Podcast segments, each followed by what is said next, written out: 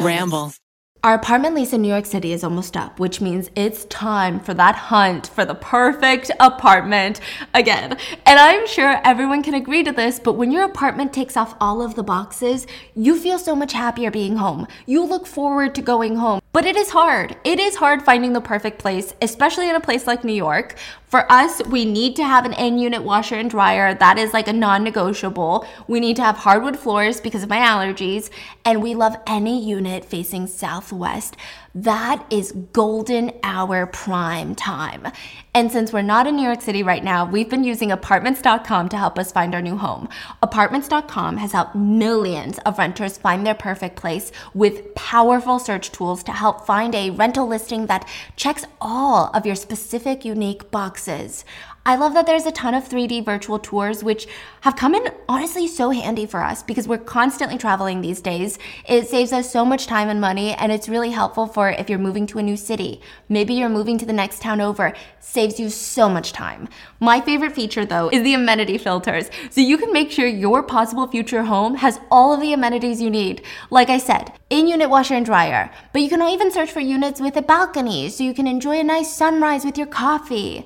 And once you find a new place that you like, you can even favorite them so they're all neatly organized. I get so excited to apartment hunt every night with my fiance. So visit apartments.com, the place to find a place. Bada bing, bada boom. In 2016, in South Korea, a woman walks into the police station to report that her ex boyfriend had taken explicit photos of her without her consent. She wants to file a formal police report. The ex boyfriend then gets called into the police station where he says he's more than willing to do anything that he possibly can to show that he is innocent of what he is being accused of. But the problem is, it's broken. The police are like, What do you mean it's broken? His phone was conveniently broken. But the police, they're thinking, we can't just tuck away the case and call it a good day. We're going to have the man send his phone in to a data forensics company, the same one that recovered all the data from this Sewol Ferry victims' phones, and have an hmm. IT specialist look at it to see if they can recover any data. So an IT specialist takes it in, and for his privacy, we will refer to him as Park. Park gets assigned this man's phone, and he's trying to work on recovering any and all the data from the device, and he's really good at his job. He recovers almost everything over 200,000 text messages, group chats. 200,000 text messages? yeah, 200,000 individual text messages. Wow, okay. Videos, photos. I mean, anything that could be recovered, he's recovered it. But suddenly, the police call the IT guy and tells him, "We don't need your services anymore. I mean, you can just stop what you're doing and give the phone back to the man who brought it to you." They explain very briefly the girlfriend has since dropped the criminal case. She's retracted her statements and said that she lashed out at her ex out of anger and that there were no photos. So the investigation is over. Wait, so did the police look at the text messages? No, they didn't okay. look at anything. They're like, just turn it in. We don't even want to look at it. We don't even want to bother ourselves with this. Mm. But for the tech employee, Park, it felt like the investigation was just getting started. While he had been retrieving all the lost data from the man's phone, he couldn't help but peek. You know, I mean, could you really call it peeking? He has to verify that the data is being recovered. And how can you do that without even glancing at said data? And what he saw were images of women unconscious, naked, videos of unconscious women being essayed, women being drugged and abused. In group chats, there were prices under these women, the cost of how much it would be to essay them yourself menus, literal catalogs of women for sale, messages that depicted people discussing the quote sale of these women. They would read like, Number one doesn't talk that much and kind of loves money. She also has aspects where she doesn't have much charisma in drinking scenes, but her visuals are great. Number three, good visuals. She's bright, she's fun while drinking, but the negative aspect is she gets a little messy when she's drunk, but still, a lot of charisma. The receiving end texts back, then let's go with number five along with number three. Girls were just being sold to the highest bidder. Messages showed people sharing videos of unconscious women, drugged, dragged, and essayed.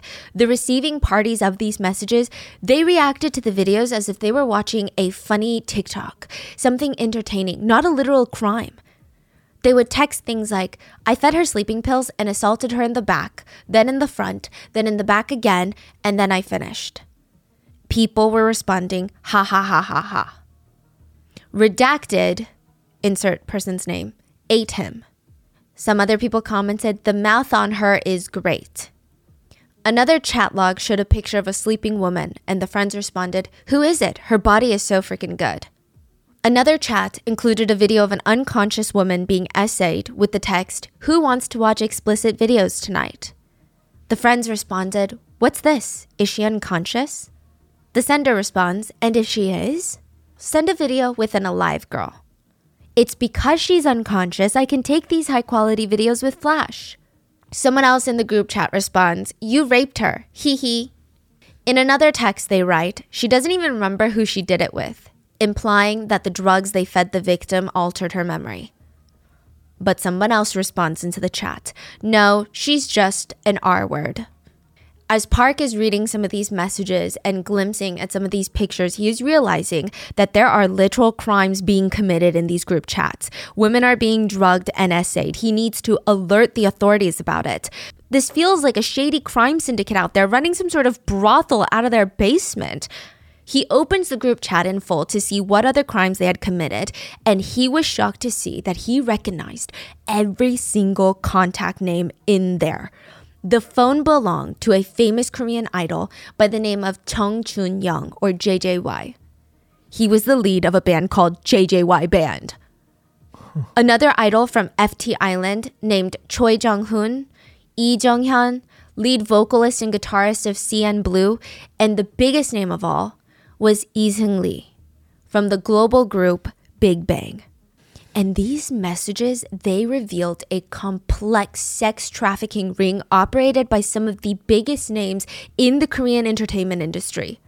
The chat logs were between some of the most well known, beloved celebrities in the industry, the wholesome kind of idols, like the ones that girls would look at and show their boyfriends and say, he would never do this. In another group chat, the idols joke about how five of them gang essayed a drugged woman the night before a fan sign event. There was another shocking video of a woman being dragged out of a club owned by Lee Seungri by her hair by a man who is about to do God knows what to her. And she's trying to desperately get the club employees' attention by smacking down their laptop screens as she's getting dragged out by her hair. Employees don't even look. They act like nothing is happening. The video was spread through the group chat. And so was another one. Well, it's a text message. And this is the reason why the employee of the data forensic company could never go to the police with these messages. A text read I saw the messages between the Hyung and the police chief. They found out who snitched. Even high up police commissioners were exposed to be VIP clients of this sex trafficking ring. Park had just uncovered a sex trafficking ring run by celebrities, police officials, and there was nobody that could help him. There was nobody that could save the victims because everyone at the top was dirty. But Park would secretly make a copy of every single text message. And three years later, it would be released onto the internet, exposing one of the most shocking Korean cases to date the Burning Sun case. We would like to thank today's sponsors who have made it possible for Rotten Mango to support the Joyful Heart Foundation, whose mission is to transform society's response to sexual assault, domestic violence, child abuse, and they really aim to support survivors through their healing and reclaiming of their lives through things like education, advocacy, and policy change. This episode's partnerships have also made it possible to support Rotten Mango's growing team of dedicated researchers and translators I mean, they really put their all into these cases. They focus on shedding light on stories from all over the world. And we would also like to thank you guys for your continued support as we work on our mission to be worthy advocates for these causes. And as always, full show notes are available at rottenmangopodcast.com. Now, Burning Sun is a case that we're re- revisiting from long, long ago because it's resurfacing in the news. There was a recent scandal that we'll get into. And additionally, because I feel like our quality of research has drastically improved. So, truly, this is going to be a deep, deep dive onto the horrors of this case because It's a lot. We had multiple translators, researchers help assist with this one. There was one RM meeting where we had like seven people in three different time zones just on a call for hours trying to get through everything again. We're like going through it three times, four times just to make sure everything is good. But as always, if there's anything we've missed or anything that was lost in translation or wasn't properly clarified, please let us know in the comments. And with that being said, let's get started. This case took place in Korea around 2018, but it's back in the news cycle for a lot of K netizens because of a new picture that was posted to Instagram. Well, two pictures. We'll call them picture A and picture B. If you're listening to the audio version of this podcast, I'm going to describe both pictures to you. Picture A shows a beautiful private swimming pool from a resort in Bali. It seems like one of those villas that you can rent, and someone took a picture of the private pool in the back. The water in the pool is turquoise blue. There's beautiful palm trees, banana leaf trees surrounding the pool. There's this beige cushioned lounge chair next to the pool that you can lay down in and sit in the sun. It's beautiful. It looks expensive, which makes it a very typical picture to post on Instagram. Picture B is almost an exact copy of picture A. But it's not a repost. It's not like someone stole picture A and pretended, I'm in Bali too. It's a completely new photo. It shows more of the villa than the pool from picture A, but you can tell it's the same exact place. Two pictures in the same villa in Bali. So, what's the big problem here? It's a resort in Bali. Of course, there's going to be lots of people from all over the world staying there and taking pictures. Picture A was posted by Girl A, since they want to remain anonymous in the news. Picture B was posted by Girl B. The problem here was they ran in the same circles where it was discovered that they were both dating the same man. Former K pop star, former inmate, and owner of the nightclub Burning Sun, Lee Seungri. And I'm going to be brief with the scandal that unfolds because there's not too much to it, but Lee was cheating on multiple women and taking them on back to back trips with the same exact itinerary. So he would ask girl A, who thinks she's in a monogamous relationship with him, to fly out to Bali to see him.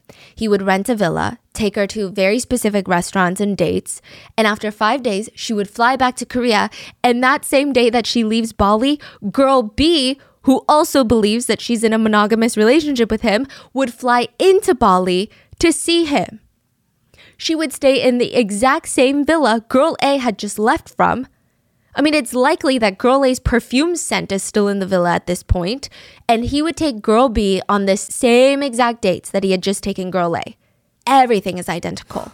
He had planned the exact same trip for both girls, took them to the same restaurants, the same beaches, the same hotels, the same cafes. He didn't even wait 48 hours before both trips. It was back to back. Girl A flies into Bali. Girl A flies out of Bali. Girl B flies into Bali. Girl B flies out of Bali. And all of this was quote unquote exposed when both girls discovered that they had posted the exact same picture of the villa and they started texting each other about their Bali trips. The story was sold to Dispatch, and some netizens commented on the scandal.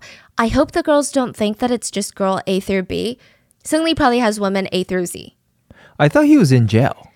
That's what a lot of people were also saying. Like, what what's going on? Why are we writing these random cheating articles about a literal criminal? What's so is happening? he in jail or no? He's free. He's free. He's was out he of in jail. jail? He was in jail Oh, for. he's already out, he was only in there for one and a half years. And now he's back to dating Yes. people Yes. already. Back to yeah, being involved with women. Wow. a lot of the comments had the same reaction as you. I mean, they were just shocked. They were shocked that he was in the news. They were shocked that he was out of prison. They were shocked that girls would even go out with him, that they would travel all the way to Bali to be with him in the first place when his club, Burning Sun, was exposed for basically having a sex trafficking ring operating during club hours. Yeah, how is he only a year and a half? That's insane. For Yeah. the level of crime he committed. a lot of people actually speculate that this is Seungri trying to get back into the industry. It sounds counterproductive because why would a cheating scandal be good for him? But to have these mini scandals that sound like celebrity scandals are probably better than having Burning Sun as the last scandal. And God forbid he's trying to make a comeback. Like, I'm not even sure how that's possible. But just in case that's his end goal, let us all refresh our memories of the case of the Burning Sun, what was later dubbed the VIP Rape Company. A young woman named Min Jung woke up in a bed and her eyes still felt really out of focus. That's how she describes this whole feeling is her eyes feel out of focus. She tries turning her head to see where she is and she doesn't recognize the room that she's in. She doesn't even remember how she got into this room to begin with. In fact, she doesn't remember much or really anything at all for the past few hours. She keeps blinking and trying to reach for any memory of even the last hour. There's literally nothing in there. And then a man walks into the room. She remembers him. But before she can act, he's on the bed, holding her down, strangling her. She's kicking, biting him, trying to push him off of her, but he's way too strong. He's simultaneously strangling her with one hand and using the other hand to cover her mouth. He's using his body weight to push down on her body. She felt like she was gonna die. Every time she tried to get up, he pushed her harder down into the bed. Her neck is bent against the headboard at a dangerous, painful angle. And she would later say, I felt like I was gonna die. I felt like he was gonna kill me. She could not get this man off of her. He would proceed to rip off her clothes and essay her. Each time he pushed her, she could feel her neck bending more and more against the headboard. She said she felt like her neck was going to snap. After this brutal assault, she grabs the mini trash can by the bed and she throws up everything that she has in her system.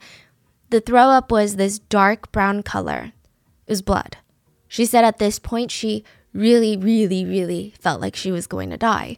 Because earlier the focus had been trying to get him off of her. But now, now that he's off of her, she doesn't really know what his plans are. She had seen his face. He had brutally assaulted her. Is he going to let her go? Was he just going to keep her captive and keep repeating what he just did? Was he going to kill her to make sure that she didn't report him? Minjung likely ran through all of the options in her mind. She clearly could not fight him off physically. Maybe she could wait for him to look away so she could make a run for it, but the chances of that successfully working felt slim. So she said she got on her knees on the carpeted floor and begged for her life. She was trying to appeal to any sort of humanity or even empathy, if he had any really. She cried that she just wanted to go home. She would never go to the police about this. Oh my God. She just wanted to see her mom. That's all. She just wanted to see her mom she finally looks up at the man, this kidnapper, this rapist, and he just starts laughing. He's giggling at her begging for her life. And he responds, If you take a selfie with me, I'll let you go home. What? What? Like he, evidence? He takes out his phone, f- turns on the front camera, grabs Min Jung, and basically forces her to sit on him. Okay, now smile. Minjung doesn't really know what to make of this. Is he playing a game right now? Like, why would he want to take a picture with her? Was he really going to let her go? She said that she squeezed out a small smile, and the man kept his promise. He threw her clothes at her face and pushed her out of the room.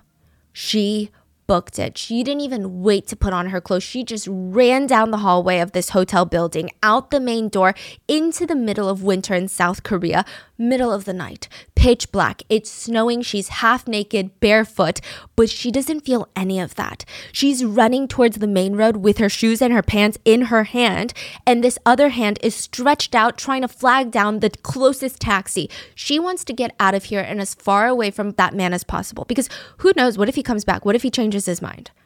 Thankfully, a taxi stops and she gets in. Frantically, she gives her address, and when she sees the hotel disappear from sight, the fight or flight that had kicked in, it probably finally calmed down because she looks down and realizes she's still naked from the waist down. And there was a taxi driver looking at her in the rearview mirror. I mean, of course, we don't know why this man was looking at her. It could be that she's naked from the waist down and he's like why is she naked? Mm-hmm. we don't know if she, he had any sinister intentions. I don't think so. But she put her clothes over her lap trying to draw the least amount of attention on herself from the taxi driver. She tries to take inventory of everything she has. She notices she doesn't have her phone credit card or her winter jacket. I mean it's bad but what's worse is that she's missing hours in her memory. She has no idea how she got to that hotel with the man that she was there with after getting home, Minjung gathers herself as best as she can and goes to the police station. She reports the physical and sexual abuse and shows them all of the cuts and bruises on her body. She said she wanted a drug test. She knew that she had been drugged. I mean, this had never happened before. Her memory had always been fine, but now she conveniently has a gap in her memory and ends up at a hotel with a man that viciously essayed her. No, she was drugged. This isn't right. She demands a drug test and she knows that this is not only going to prove that he essayed her, but he drugged her in order to do it. This was going to convict him. It was going to get her justice. Put that sick man behind bars so that he could never do it again. Drugging, assaulting women, making them beg for their lives before throwing them out naked onto the street. I mean, it was despicable. She's going to make sure that he gets put away for a long time. The drug test comes back. There are no drugs in her system. What? That doesn't make any sense. And I'm sure she could tell that the police were looking at her like she had lost her mind. She said the police started treating her like she was a liar, like she was a criminal, as if she's just making up lies to get back at a man that she slept with. And she's wondering, why would I do that? I mean, women don't get anything good out of being a victim of a sexual crime, especially in a place like South Korea where female victims are constantly shamed. Why would she make up this kind of lie? Because the man is Chavanos Ratakul. Let's call him Chav. He is a wealthy Nepo baby of influential Thai politicians, and he is considered a young businessman. But he's honestly just a Nepo baby. The police were asking Min Jung with these very patronizing looks on their faces, as if they had just caught a kid in a lie. Wait, We so heard- the police knew it was him? yeah. What? She was like, I know this man. Let me give you the name of this man. I remember this man. Oh. They're like, Are you sure it was really rape? I mean, we heard from witnesses that saw you guys at a club together and said that you guys were very close, and he is from a wealthy family. Are you sure that you weren't just interested in him? And maybe you went back to the hotel with him, did something that you're not very proud of? Minjung felt like the police aren't even doing a thorough investigation. They just saw negative drug test, rich man being accused of rape, must be some sort of gold digging scheme to get money out of the guy. Minjung is like, yeah, no, that doesn't make any sense. Do you have CCTV footage of the hotel reception? Because I, in the hotel lobby, I can assure you, I did not walk in there willingly. She's thinking, yeah, okay, fine. Who knows if she's been drugged since the test came back negative, but there's just no way, no way that she would have willingly gone to a hotel room with this man. He maybe had bonked her on the head for all she could remember.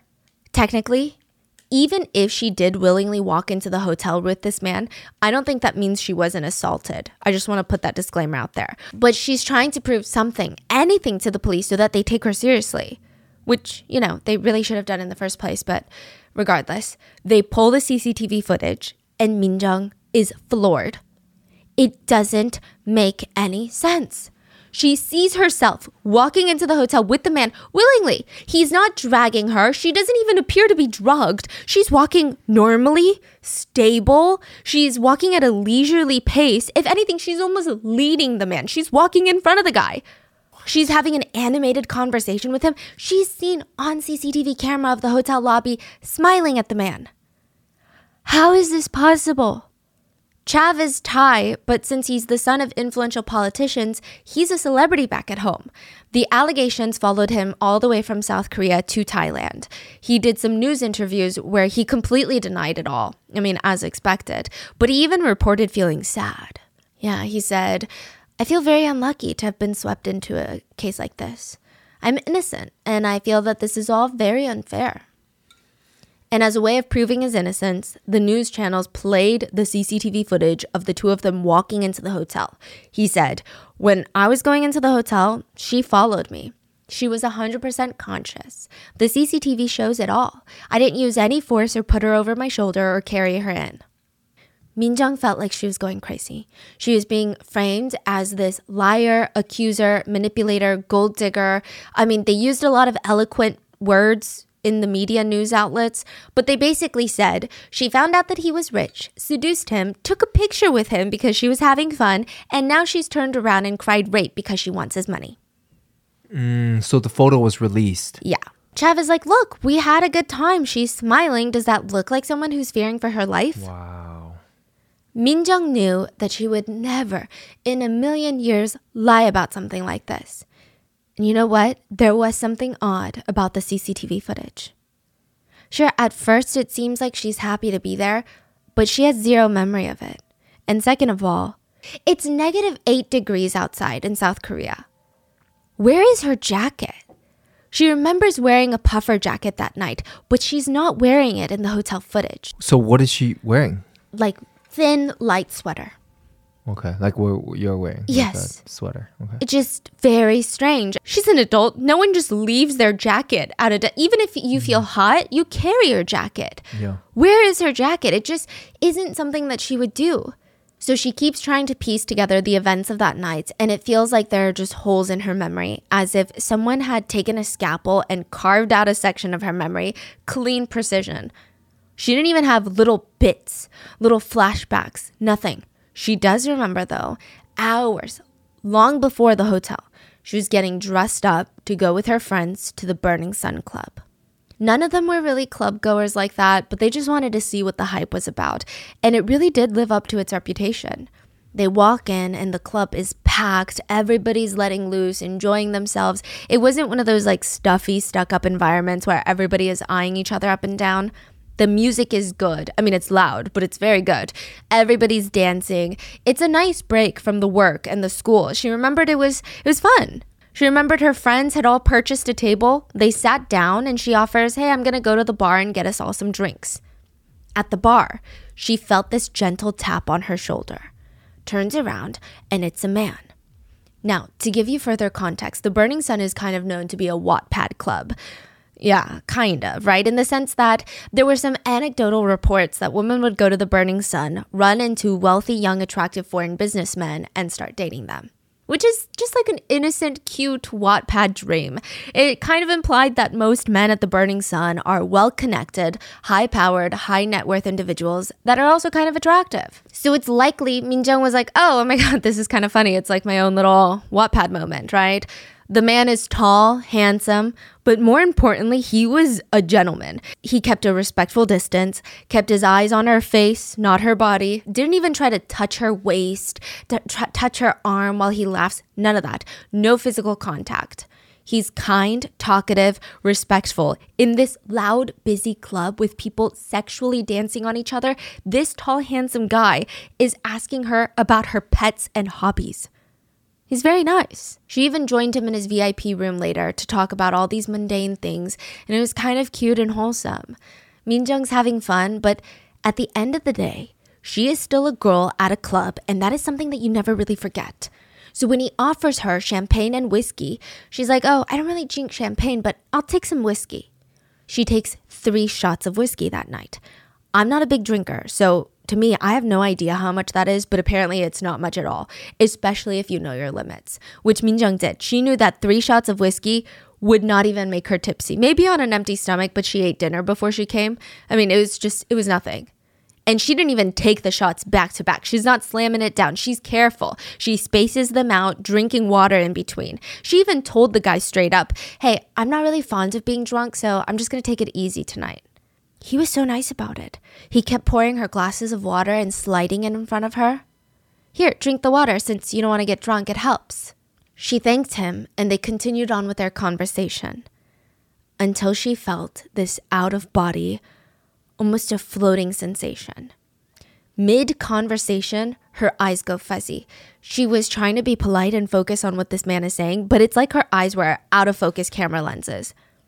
She tries wiping her eyes discreetly, blinking, but even her brain starts to feel fuzzy. It feels like she had been drinking heavily all night long, but that doesn't make any sense because she had been so careful not to get drunk. She had even been taking just glasses of water in between her shots of whiskey. She tries to rub her eyes again, but she said that her hands were not coming up to her face now. She tries to move, even just one finger. Nothing's moving. It was kind of like sleep paralysis where you can't even move though you try really, really hard. And even with something like sleep paralysis, there's this strong level of panic associated with that feeling of not having control over your body. But imagine that experience at a club with a bunch of strangers. I'm sure it's a different level of confusion, stress, anxiety, panic. Her body was no longer responding to her brain. The man that she had been talking to, still going on and on about how he had a flight scheduled tomorrow to go back to Thailand, and he's just fading into this big blur. and she heard his voice through it all, and it felt like she was listening from a completely different dimension. It sounded very distorted. She heard him say, So you have to make me happy today. And that's it. She doesn't remember anything else after that. Just waking up in that bed to be assaulted. She knew she wasn't going crazy, even though everyone, including the police, are trying to convince her that she's going crazy. She's thinking, I must have been drugged. And she had a sneaking suspicion that something was in the water at Burning Sun. And water is a big business at Burning Sun. The employees of Burning Sun are incentivized to bring VIPs water, to procure good water and protect the VIP's water and deliver good water to the VIP tables and rooms. If the employees were capable of doing that, some of them would make close to $8,000 in a single night from tips from VIPs. Wow. All from the big shot foreign VIP clients that are really, really happy about water. The employees of the club would work together as a team to make sure VIP customers got their water. They would even have group chats in real time while they're working about how things were going, how the VIPs were looking for water, how they are enjoying their water, who needs more water. They would text things like, The VIP in the room is looking for good water tonight. Okay, I'm looking for good water. Hurry, he's pestering me for water. He's very thirsty. He said it doesn't even need to be good water anymore. Just someone get him some water. His fellow coworker responds, I'll get him a side dish then. A little confusing. In another chat, an employee texts the other employees Someone is approaching the water I secured for a VIP. Bouncer, hurry up and go protect my water. He gets a response from the bouncer On it. The bouncer pushes through the crowd towards the bar, scanning the area. He spots the water that the employee is talking about. A man is with the water. So he approaches this man, tells him to get lost, and he's standing there awkwardly with the water. But it's not what you imagine. It's not a cup of water, it's not a bottle of water. It's a woman. She's very pretty. She would make the VIPs very happy. Employees at the Burning Sun had their own vocabulary when they were working. When they say water, they were never talking about real water. They were talking about women. Female club goers. That's what they call them. Not humans, not people, not women. Water. So in Korean, like 물. 물. Yeah. It's like a phrase that you would use. If you go outside and you see a ton of pretty people that day, you might say something along the lines of, Wow, why is the water so fresh today? That's a way of saying, Wow, everyone is so attractive today. Because the slang is, the water is fresh means the fish in the water is fresh and tasty. Water can refer to all genders when it's used in this phrase. Like when people say the water is fresh, it's not just referring to women. It could mean, oh, the guys are attractive, like everybody's attractive. Oh, okay.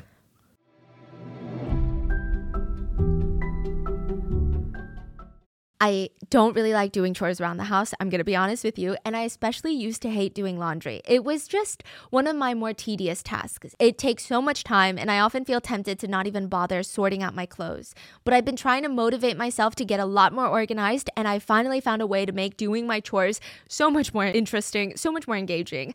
And that's by listening to audiobooks on Audible.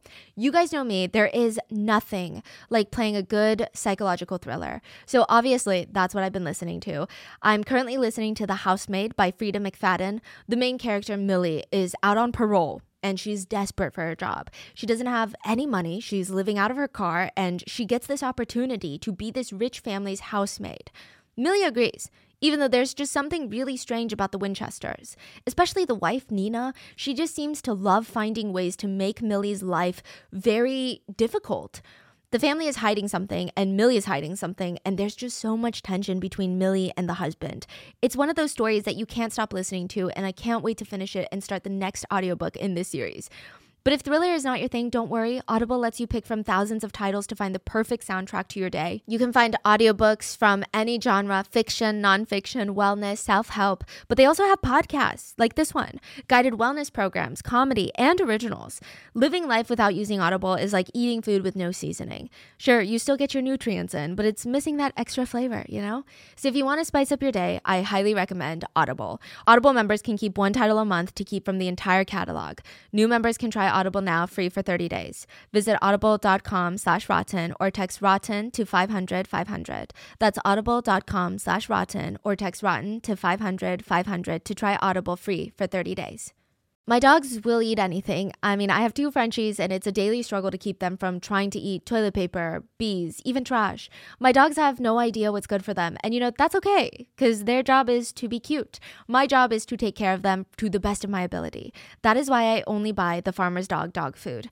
Think about it. Most dog foods claims it's made out of whole ingredients. But then why does it come in the form of these very crusty pellets? But dogs will eat anything you give them, even dry kibble. Most dog food claims that they're made out of whole ingredients, but when I stare at these dry kibbles, it's very hard for me to see the whole ingredients. And I always had to mix in bone broth or water because it would be so dry that my dogs would eat too quickly and they would hack it up. It just didn't look tasty. The farmer's dog believes that all dogs deserve to eat real fresh food. That's why Farmer's Dog dog food is made from whole wheat and veggies and gently cooked in human grade kitchens to preserve nutritional value. It makes me feel so good seeing my dog's little tails wagging. Sometimes Mango's entire butt will shake when it's time for their dinner because they know and I know that they're eating fresh, healthy food. It genuinely looks like human food. I've noticed such an improvement in how shiny and soft their coat is, and their breath doesn't teleport me into another dimension anymore. I can see the veggies in their food. I mean, my dog always gains a little bit of weight this time last year just because they move around less when it gets a little bit colder. So I feel like it's very important to always watch portions in the winter months. The farmer's dog makes it easy to monitor my dog's portions. Our dog's meals arrive in pre portioned, ready to serve packs, which is super convenient. All you need to do is tell the farmer's dog about your puppy or your dog, and they'll deliver personalized, vet developed recipes for as little as $2 a day. And you can adjust the recipe selection, portion sizes, and delivery cadence according to your needs and schedule. Get 50% off your first box of fresh, healthy food at thefarmersdog.com slash mango. That's 50% off your first box at thefarmersdog.com slash mango.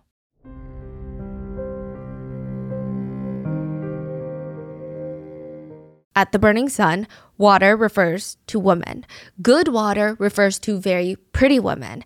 And averagely okay women are just side dishes. They are not the main course.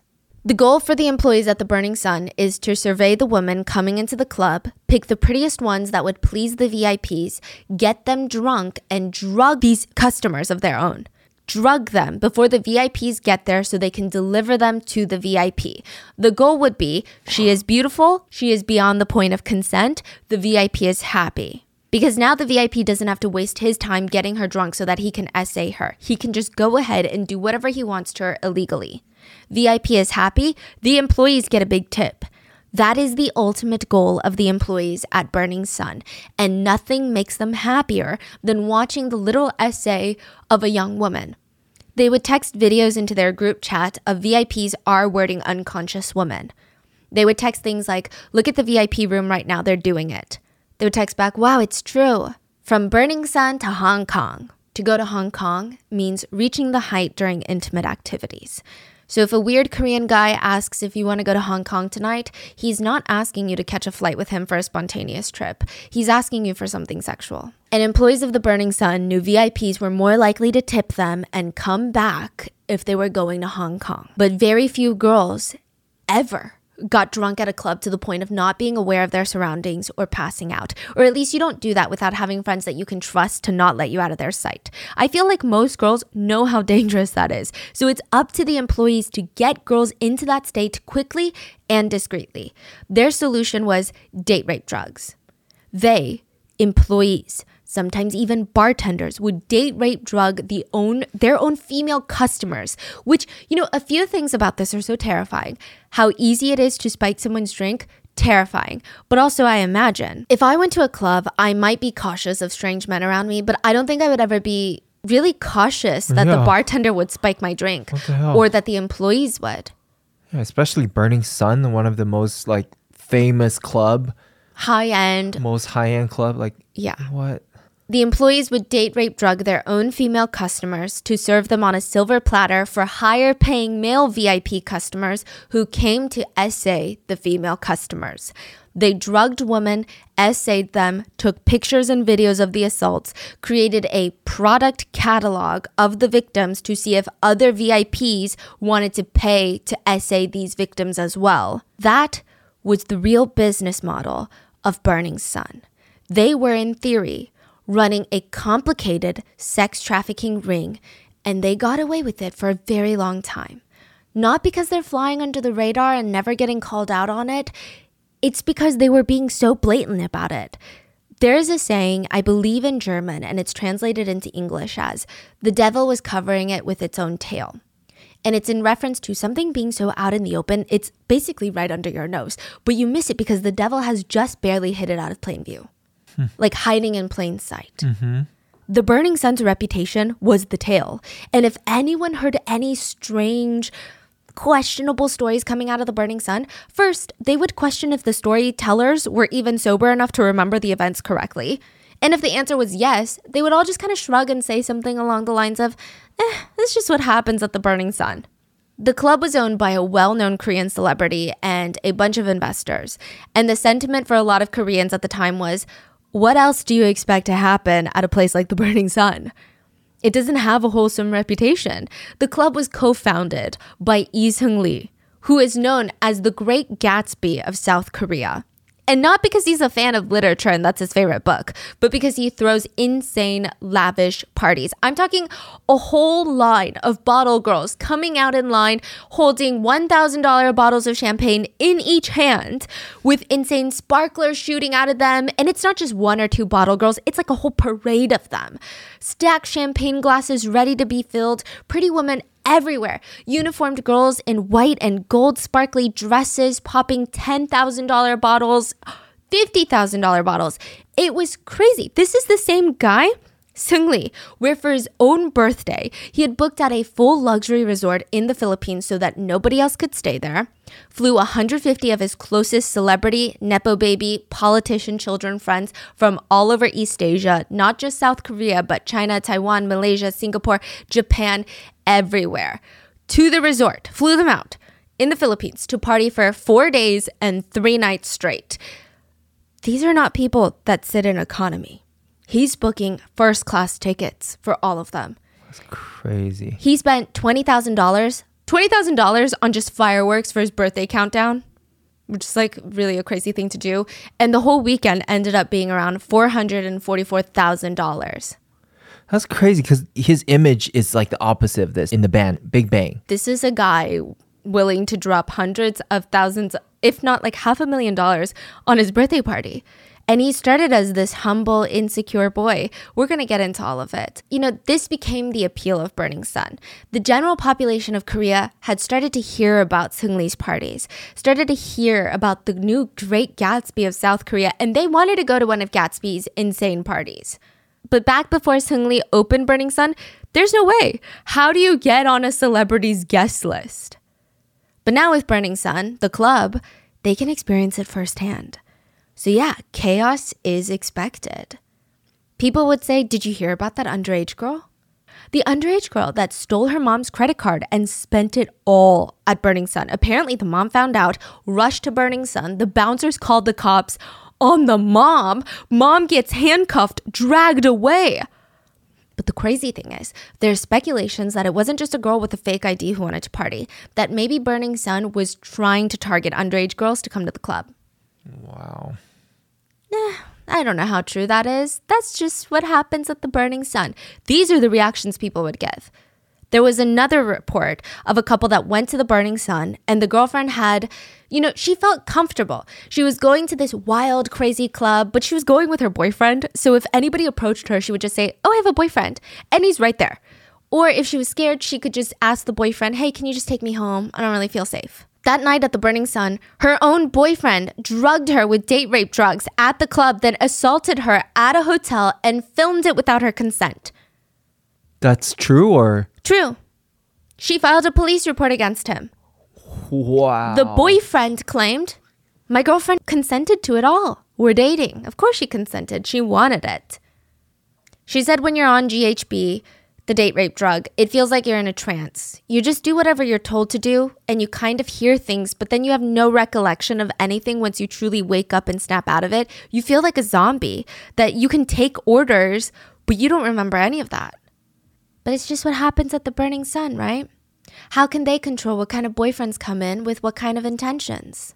Then another story came out. A witness, Miss K, stated that she was with this guy that she had met at Burning Sun, and he's like, Hey, do you want to come up to my hotel room upstairs? Because the Burning Sun is attached to a hotel. She accepted. She said that she was just going to go up there to have a drink with him. But as soon as he opens the door to the hotel room, she sees something very, very alarming. A woman is laying unconscious on the couch, and a man is shoving his face in her chest and climbing on top of her. He gets off immediately, like he had just been caught doing something. He's friends with the guy that she walked in with. So I guess they're sharing this room wow. or something. And he just starts laughing and he's like, oh, yeah, like, you know, this is my girlfriend and she's super drunk right now. But that's not what it felt like. The girl didn't just look super drunk. And something about the whole vibe, it didn't seem like his girlfriend either. She called the police, but they responded super nonchalantly about it, saying, Well, technically, no crime really happened, did it? So, once again, some people, including the police, were just saying, eh, It's just what happens at the Burning Sun. Another story was of a girl named Sarah. Well, let's call her Sarah. Sarah said that she didn't really know too much about the Burning Sun, other than the fact that her friends would go to the club and come back with these crazy stories of how they felt so extroverted and crazy and it was a blast and how fun it was. And she's thinking, wow, this is kind of this is insane. My friends are normally insane introverts that hate leaving the house, and this club is bringing them out of their shells. Naturally, she's curious. She gets connected to a friend of a friend named Anna, who said that she had been a big party goer and they formed this friendship. Anna offers to take Sarah to the Burning Sun since she had been there before. And Sarah has no clue that Anna didn't just go to the Burning Sun a few times. Anna worked at the Burning Sun as a drug runner. Once they get to the club, Anna gives Sarah a pill and encourages her to take it. It was ketamine, which is known to sedate, incapacitate, and cause short term memory loss in people. It can also be used as a date rape drug. Which an employee of a business befriending a young woman, lying about her affiliation with said business, and supplying the young girl with drugs at said business, that sounds like it's been ripped out of some sort of trafficking handbook. But again, people were like, we don't really know the relationship between Sarah and Anna. And let's say an employee did that. She could have just been a weird employee that does drugs. It's not representative of the club. And it's just what happens at the Burning Sun. There were other rumors that Burning Sun employees had undercover doctors to be around just in case a VIP or someone in the club overdosed on drugs, so that these doctors would be available to try and resuscitate so that no one would get busted for drugs. This is a very speculative rumor, so take it with a grain of salt, but later with everything that comes out, it's not completely unbelievable all in all, all these people that were coming out with their stories of the burning sun, they're getting brushed off. So, of course, if the police, if their closest friends and family don't really take them seriously, why would they go to a bigger audience and tell the world, hey, something weird is happening at the burning sun? It almost became normalized for alarming stories to come out, and people would just laugh it off and say, ah, Burning Sun is crazy. So let's talk about the business model of the club. The Burning Sun Club was attached to an upscale hotel. It's called Hotel Le Meridien. I'm trying to pronounce it in the French way. And uh, both club and hotel are going to be linked in a really dark way later. Burning Sun's business model was that once those club doors open and patrons start flowing in, two separate business operations are going to be running at the same time the legal operation and the underground VIP operation. The legal operation runs like most popular high end nightclubs.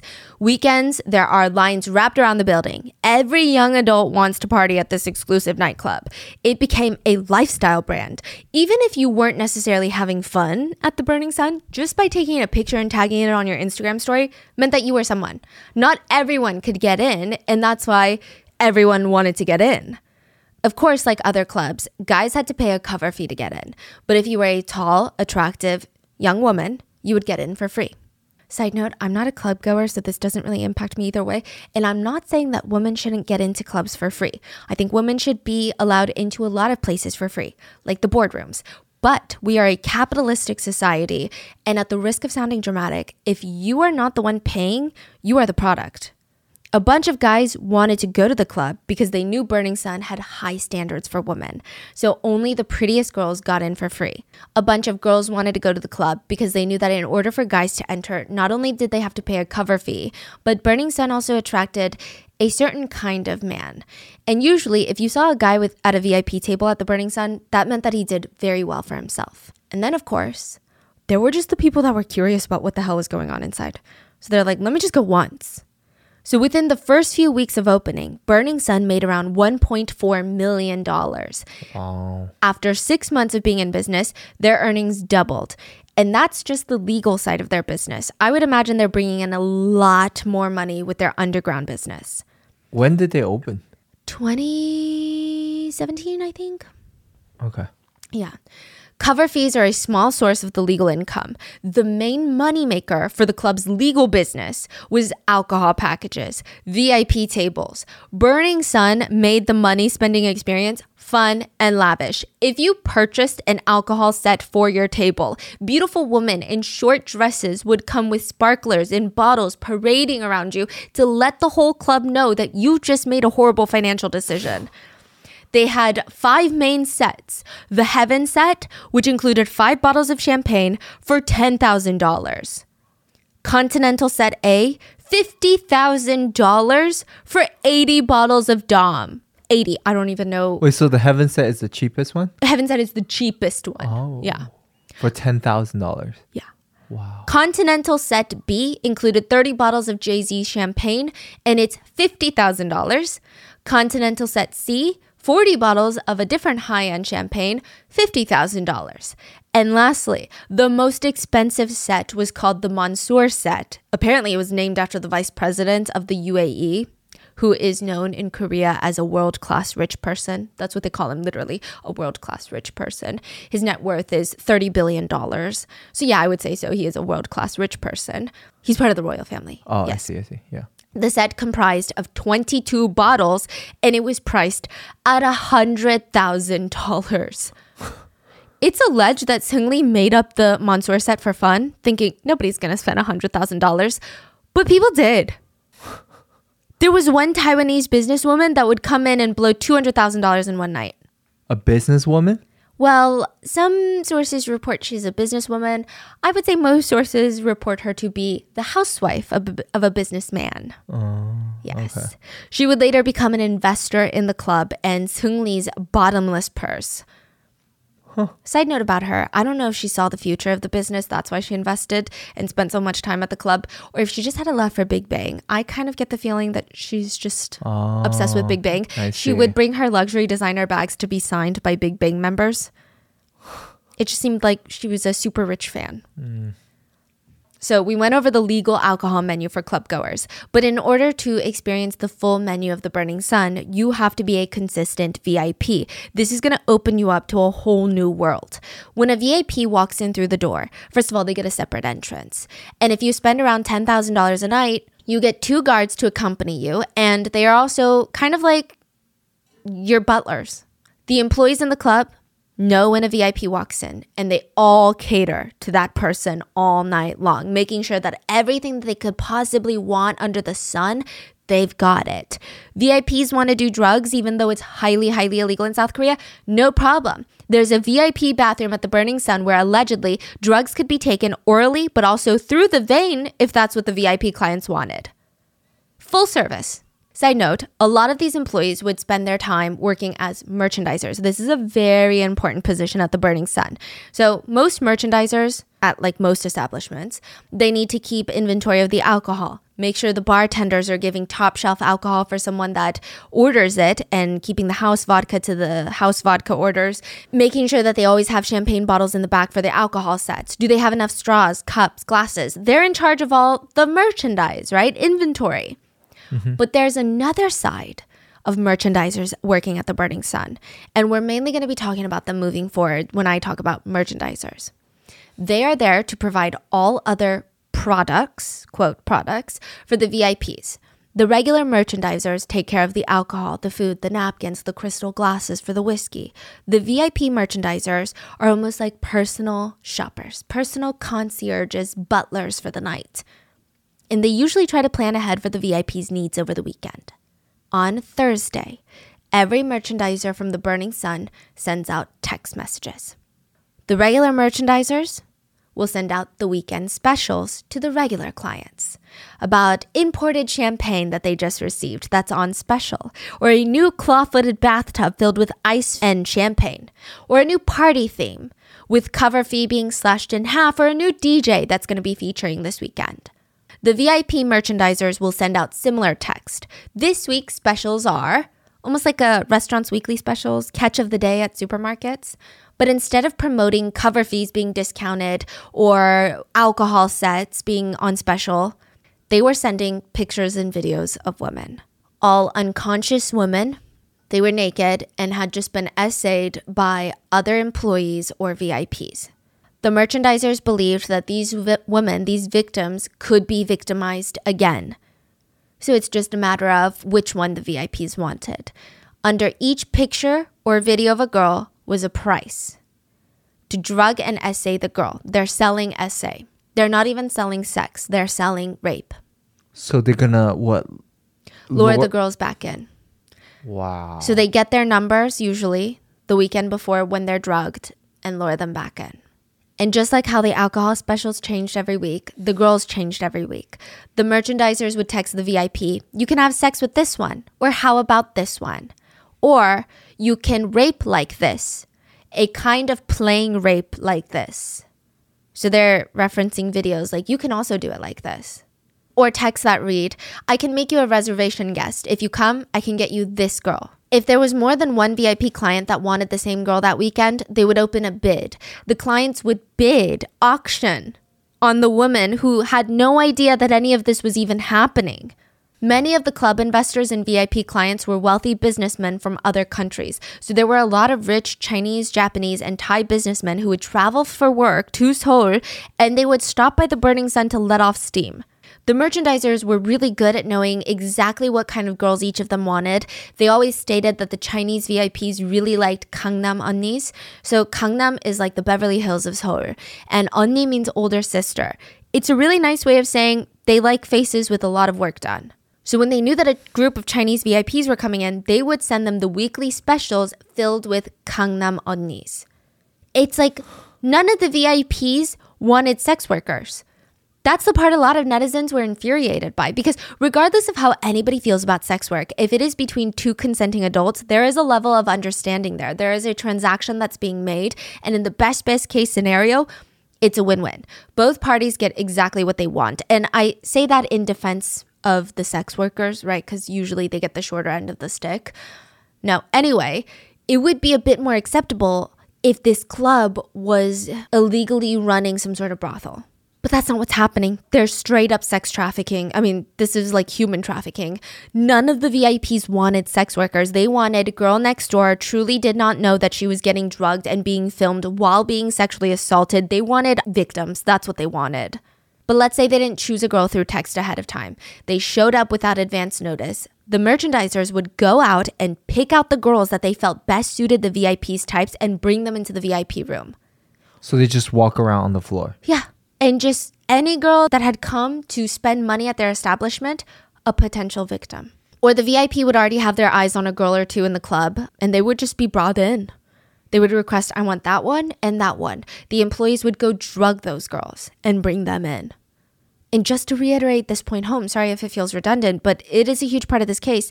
These women that they're picking to bring to the VIP rooms are not employees of the club and they are not sex workers. And I don't say that to say employees or sex workers are not as important, but I'm saying if it was an employee or a sex worker, they would be there for work. Like these women literally came as customers, have no idea that they're being chosen to be victimized. They're like Minjung, just hanging out with friends. The assaults would either happen right in the VIP rooms or upstairs in one of the hotel rooms of the La Meridien. And the hotel also happens to be an investor in the club. So there is a question of how big and how well thought out this operation was from start to finish. The hotel owns close to 50% of the club. Okay. The speculation being perhaps that was the whole point that Burning Sun was created hmm. for this reason. It's not a club that happened to fall into sex trafficking, Yeah. but rather partnered. a front for sex trafficking. Mm. I think the unsettling thing about this case is both operations were done pretty out in the open. This is a club. It's not like one of those money laundering schemes where a front is a churro shop and behind the scenes is God knows what. We'll never know because the public will never see it, hear about it, know anything about it. But with Burning Sun, they're running these operations in front of all the club goers. I would liken this to the feeling of going to a supermarket, shopping for beef, not knowing that there are security cameras watching you and another group of people behind those cameras shopping for human meat. Like that's the feeling, I'm sure. Yeah. And because nobody really knew what was going on inside the burning club, aside from victims who were staying quiet out of fear, people were lining up, fighting, paying to get into the burning sun, a place that would turn out to be a literal hell for the victims. And it all gets exposed by a 29 year old man by the name of Kim Sang-gyu. We're going to call him Kim for the rest of the story.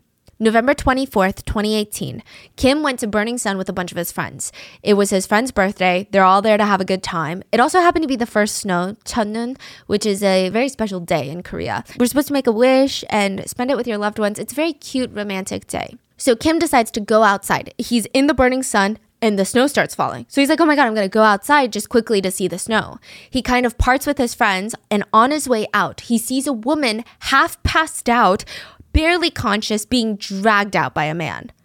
She looks like she's trying to grab onto passerbys. She doesn't want to leave.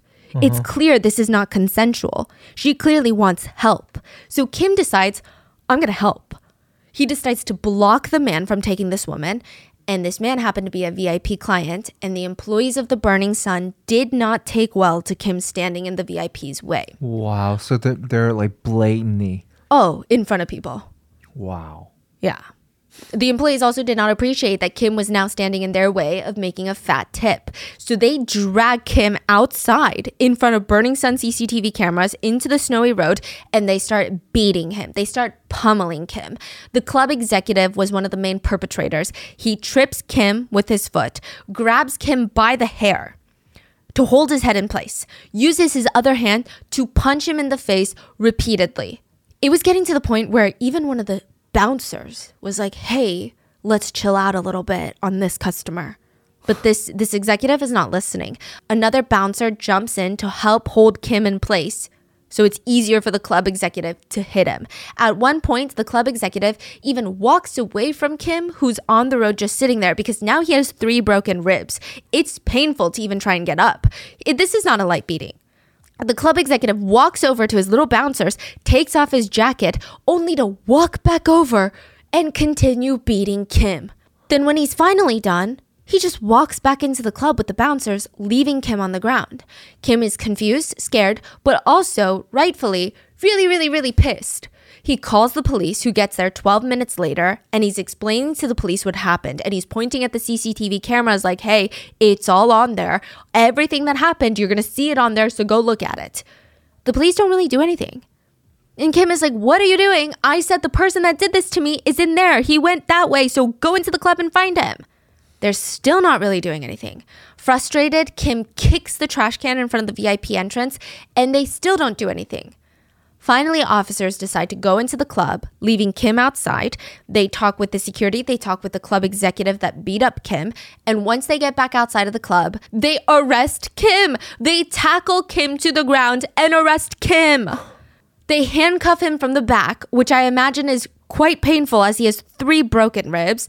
Employees are oddly seen helping the police arrest Kim, which is just really suspicious if you think about it because yeah, yeah, yeah, exactly. Even if some even if a client did something wrong and they're getting arrested on the premises, why would you help? Like y- there's enough cops already. Yeah.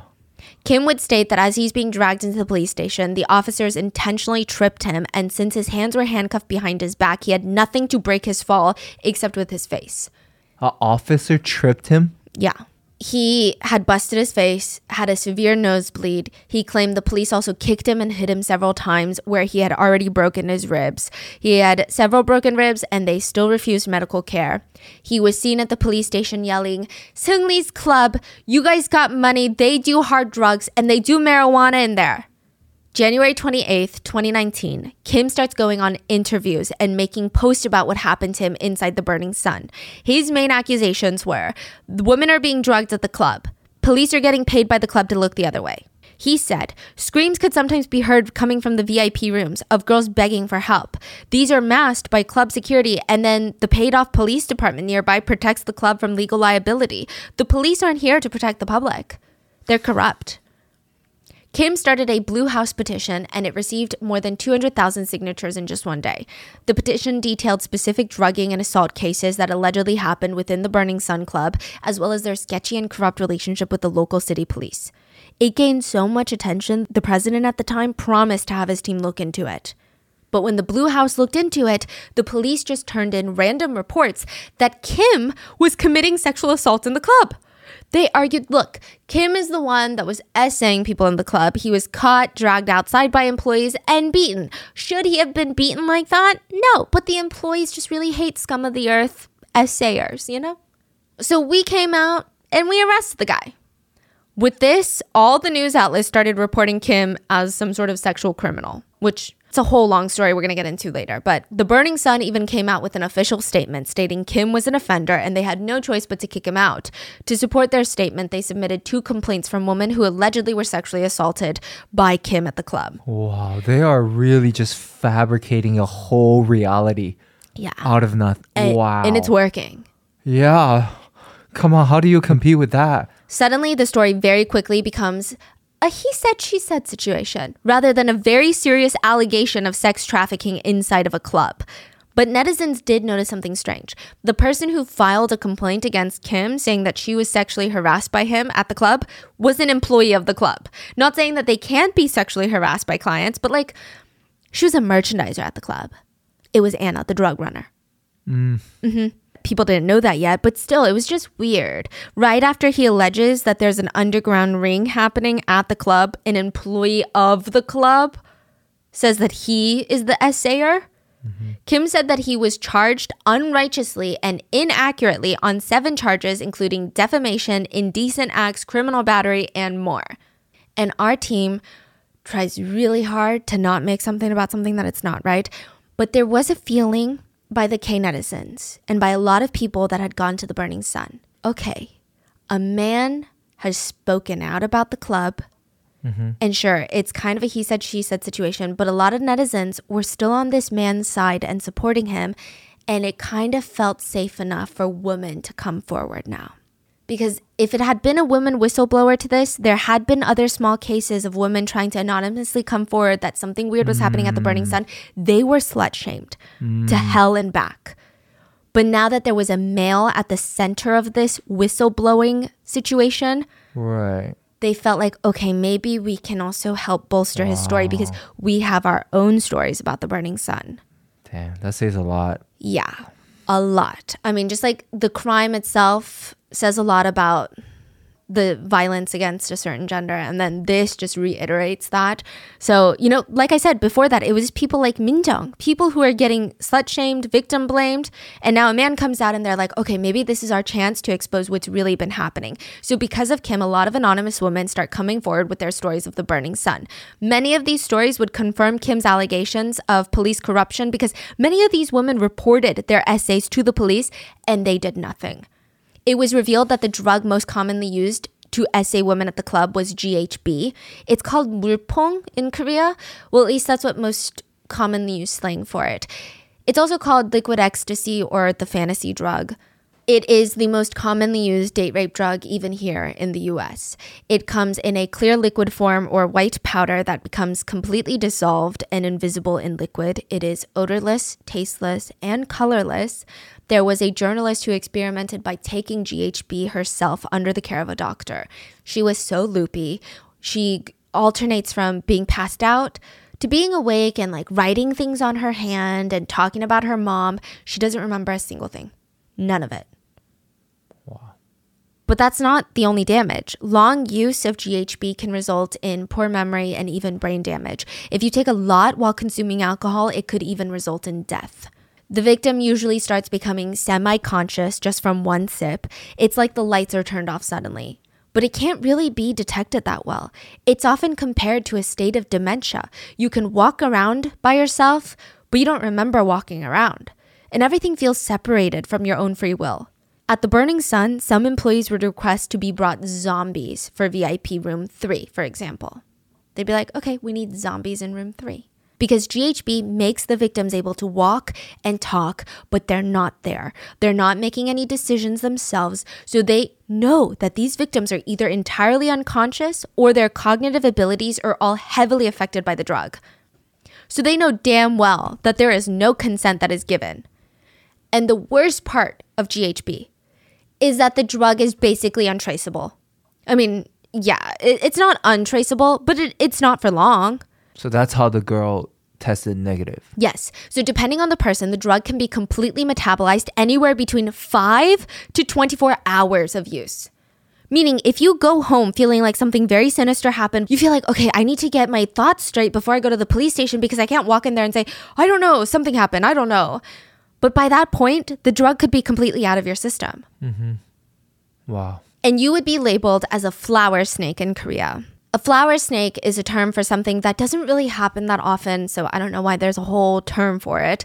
But it's referencing a woman who seduces men, sleeps with them, and then wakes up the next morning deciding to sue them for money. In Korea, the drug is often described with this phrase I did this action, but I don't remember doing this action. Which I think is a really good indicator of how hard it is in a place like Korea to prove that you've been drugged and assaulted and have the police take you seriously. At this point, everything starts snowballing. It went from a man was being assaulted and maybe a single VIP was assaulting a woman, or at least trying to. Then it snowballs into no, they are running a sex trafficking ring and there are many, many women getting drugged and assaulted by many different VIPs, and the employees are all in on it.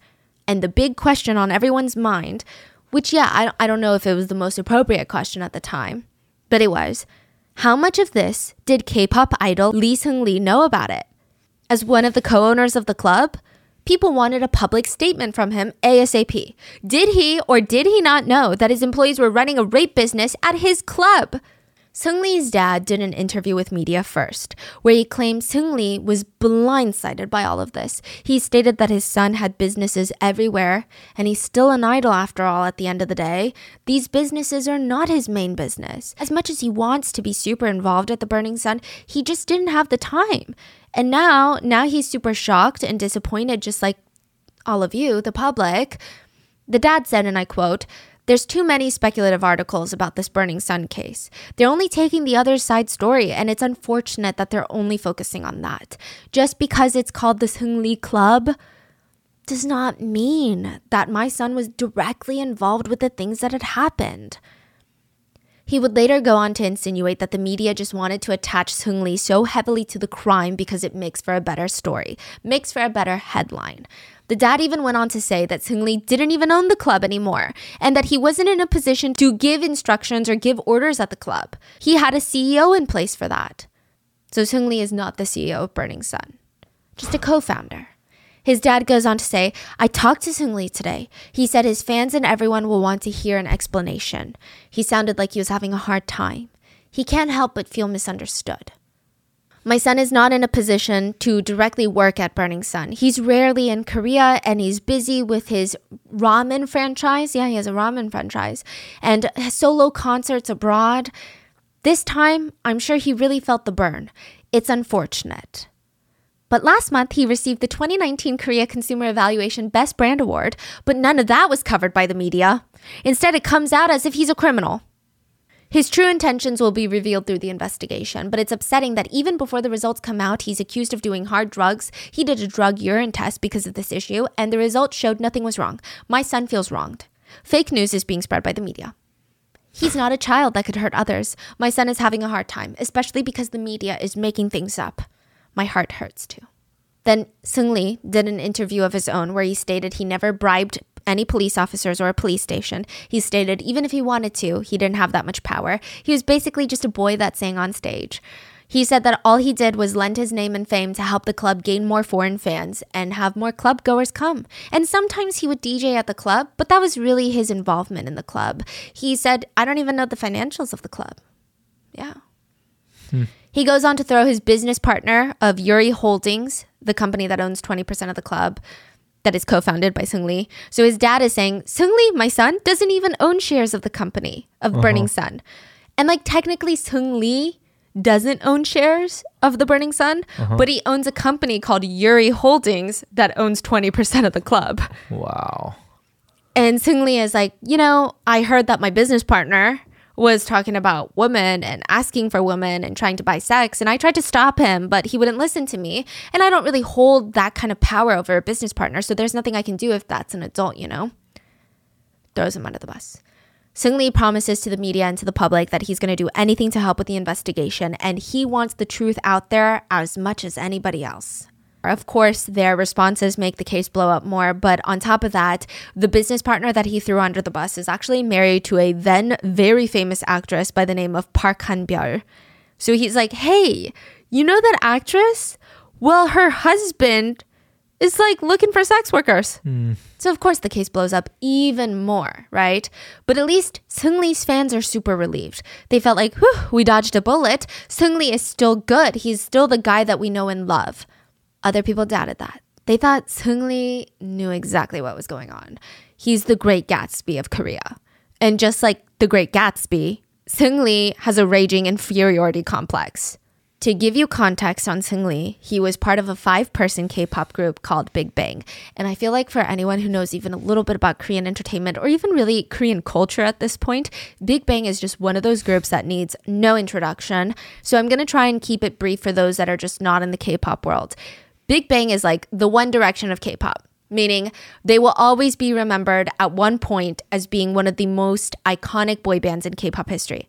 I'm not saying right now, I'm just saying at one point they were. And I'm not saying that they're better than your faves or even like they paved the way or anything, but they were really, really popular. Yeah, like between what 2008 to 2012, Yeah. like they dominated the world. Dominated. Yeah, Yeah. it is unclear how much revenue the group generated, or at least we couldn't find out an exact figure. But we did find out that they brought in $800 million in ticket sales for their concerts during their career. That's probably a very small cut of the overall revenue that they generated. That's not including album sales, streaming revenue, appearance fees, ambassadorships, royalties from music. That's just concert sales is $800 million. dollars, So they're an influential group. And Seungri always felt like the black sheep of the group. It's pretty evident in hindsight that he had an intense inferiority complex while he was part of Big Bang, and it does seem like there were a few pain points for him. Seungri applied to be a trainee for the K-pop group that would be later Big Bang. There was a series of cutthroat competitions till a group of boys was narrowed down. They just wanted five members. Everything was ruthlessly judged and criticized by YG, who is picking the trainees. They had four members already picked, and it was down to the last spot. Seungri and another boy were competing neck and neck for it. Seungri barely made it. It was so neck and neck. It was like, nah, I guess we'll go with Seungri. It wasn't like, oh man, he won by a landslide. That was so good. He really stood out. It was such a close call. And that type of complex, he felt like, I'm not as good as the other members. YG was so certain on the other members. But for me, it was kind of, it was mm-hmm. kind of iffy. Now, that kind of complex doesn't necessarily make someone a bad person. Fans actually fell in love with Seungri for the sides of him that were shown. They remember during the early days of Big Bang, there were reality shows that they would do that showcased what their lives were like as trainees, and they would all be crammed together inside these very not so great apartments that the company was paying for. They would have to clean up after themselves after training and dancing for like 18 hours a day. And Seungri being the youngest of the group. In Korean culture, that means he has to do a lot more chores than the others. He has to do things like wake everyone up, which is harder than you think. The oldest of the group, Top, he refuses to wake up, so it's standard to see Seungri go into the kitchen, grab pots and pans to bang together to wake up his hyung. Another member would start vacuuming the wall on top of Top's face to try and wake him up because he's just, I guess, a heavy sleeper. And it's kind of like a heartwarming moment. It's relatable, it's funny, and considering how young the boys were at this point, it was endearing. But Seungri was always being compared to his other bandmates. I would say I remember, and this is just from memory and not research. G Dragon, Top, Taeyang, like they had so many stands from the people Yeah. that I knew personally. Seungri just didn't really have a lot of stands from what I remember. He did seem to get a good chunk of hate comments. People joked they didn't like the size of his head, that it was really big. They also said that his legs were too short and that other members were very good looking, but Seungri was um had a relatable looking face, they said. He said he especially didn't like the comments about his head because, and I quote, it's not like I can get a head reduction. But even that moment is a good example of why a lot of people started to stand Seungri. He seemed like the underdog and he was not shy to show that he was vulnerable and he wasn't like trying to be like, I'm actually really good, guys. He was embracing it. He's like, Yeah, I am the ugliest of the group, but what am I going to do about it, right? He said he was always anxious about never having enough money. And he said G Dragon earns extra money from songwriting and rights to the copyrights of their songs because he writes a lot of their music. Top does acting in movies and dramas. Taeyang does solo albums and concerts.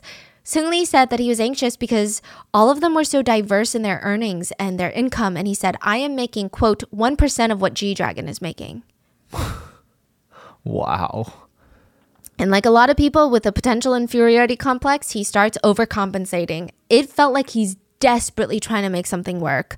And I just want to make it clear I'm sure his idol life, like a lot of idols, if not every idol in South Korea, is cutthroat, is hard, potentially miserable, and rough. But from what we can tell, the man is not starving. He's not paycheck to paycheck. So when he's saying I'm making 1% of what G Dragon is making, he's not out here working a restaurant job after his training. Like Yeah, he's doing he's fine. talking about what- like at that point, if Top is doing acting and Yeah. solo, like they are already popping at that point. like he's a millionaire. He's, yeah, he's killing it. Like Yeah. as a part of Big Bang, like But they, he kind of made it his personality, and a lot of fans Yeah. felt bad for him. Yeah, yeah, yeah. But it's I like see. I just want to preface: we don't need to feel bad for him. But his image at that point is just like this soft, good boy, like very like little, you know, very soft Yes. energy. It's, uh, people love it. people loved Yeah, him. Yes, a nice guy, nice guy image. Yes, he said he just wanted to keep up with other members, so he learned English, Chinese, and Japanese. He opened up one of his first businesses, a training camp for idols. A lot of big names came out of there. A lot of big names. Huh. So he did a training camp. Mm-hmm. Huh. I was gonna list some names, but I don't even want them to be like associated with Seungri. But like a lot of big names came, and they don't even know like Seungri, and they're not connected with anything that he did. But just in case. wow. But yeah, lots of big names closed down after a few years because one of the teachers had gotten romantically involved with a student. Not a good look. He moves on with other business ventures, and by 2018, he finally made a name for himself outside of Seungri of Big Bang. He was hosting multiple talk shows, going on TV shows, acting in dramas, doing promotional activities for YG Entertainment. That's the agency that created Big Bang. He calls the founder of YG Mr. YG Entertainment himself. He calls him Appa, which is dad, because of how close they are. He started a Belgian waffle cafe for his mom to run. He co opened a restaurant called Monkey Museum in China. He had a ramen franchise called Aori Ramen, and it had multiple locations in Korea and even a branch in Kuala Lumpur. He owned 10% shares of a cosmetic medical company called Dr. Golderm. He was serving as a brand ambassador for a new music label launched by Sony Music. He was heavily involved in YGX, which is a sub label under YG Entertainment. He would also go on to build this image of himself as the great Gatsby of Korea, which was great marketing for all of his night businesses, like his bars and clubs.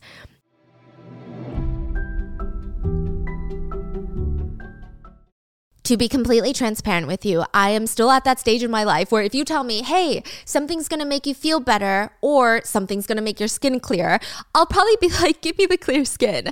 But growing up is realizing that you can have both. And I have made it a habit to implement things in my life that let me have both. Did you know that your gut health really impacts your skin health? And not just skin, apparently, your gut health can impact your immune system, your energy levels, even your mental health. That is why I've now added my favorite probiotic from Cymbiotika to my morning routine. It sounds weird to say, but Cymbiotika's health supplements are now part of my skincare routine almost. If you guys don't know, Cymbiotika is a supplement company that only uses clean, premium ingredients in its formulas. No seed oils, no fillers, no additives, no natural flavors, and no artificial ingredients. Cymbiotika also formulates all of their supplements for optimal absorption. For example, I love their vitamin C so much, which is also really good for your skin if you didn't know. Everybody loves it. I mean, it's probably the most popular vitamin C amongst all of my friends and family. We love Cymbiotika. Their vitamin C is formulated with liposomal technology, which basically means the vitamin C is delivered to the part of your digestive tract where it can be optimally absorbed.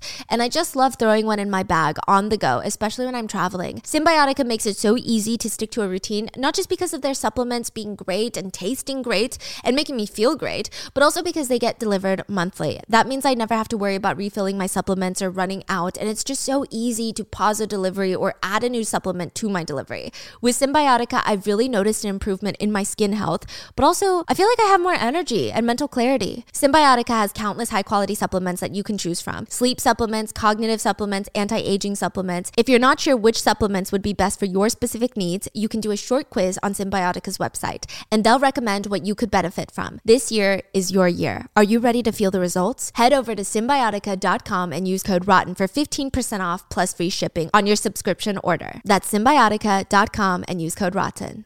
This is my favorite way to unwind at the end of a long day. I make myself some hot chocolate, I wrap up in my coziest blanket, and I become Detective June Parker. I don't actually become a detective, but that's how I feel when I'm playing June's Journey. You play as June, and the story starts with you flying from London to New York to investigate the suspicious murder of your sister and brother in law. But that's just the first in a very long line of suspicious murders. There's so many family secrets, twists, and you get to uncover all of these mysteries through a series of hidden objects games. Like you search for hidden letters or other objects that help you advance in the story. The storytelling in this game is impeccable. I mean, every detail is important. It stimulates you because you feel like a detective. The game takes June literally all around the world, from New York to Havana to Paris, and you get to meet all kinds of characters. I do not trust any new characters at this point because everybody seems to have a hidden motive. And as the story is progressing, you can learn about new characters as you collect bits of information to build your photo album. I also really love the dialogue in this game and just how immersive it is. There are some scenes where you really feel like you are Detective June. There's mystery, murder, danger, even romance. Sometimes it does get a little intense, so if I feel like taking a break from all the crazy plot twists, I go back to my little private island Okay, it's not little, it's actually huge. It's called Orchid Island, and I get to decorate it in any way that I want. I have a waterfall on my island, and I'm currently making a train station route. There's just something so satisfying about getting to color code everything and make sure all the pieces fit. It's such a cozy yet thrilling game. It's almost as satisfying as puzzling the pieces of June's family's mysteries together because, listen, I'm telling you, my husband will definitely find me on the couch later today playing June's Journey. Discover your inner detective when you download June's Journey for free today on iOS and Android.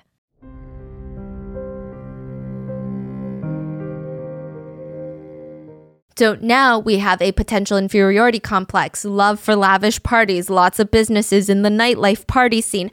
But still, that doesn't make someone complicit in something as serious as a sex trafficking scheme.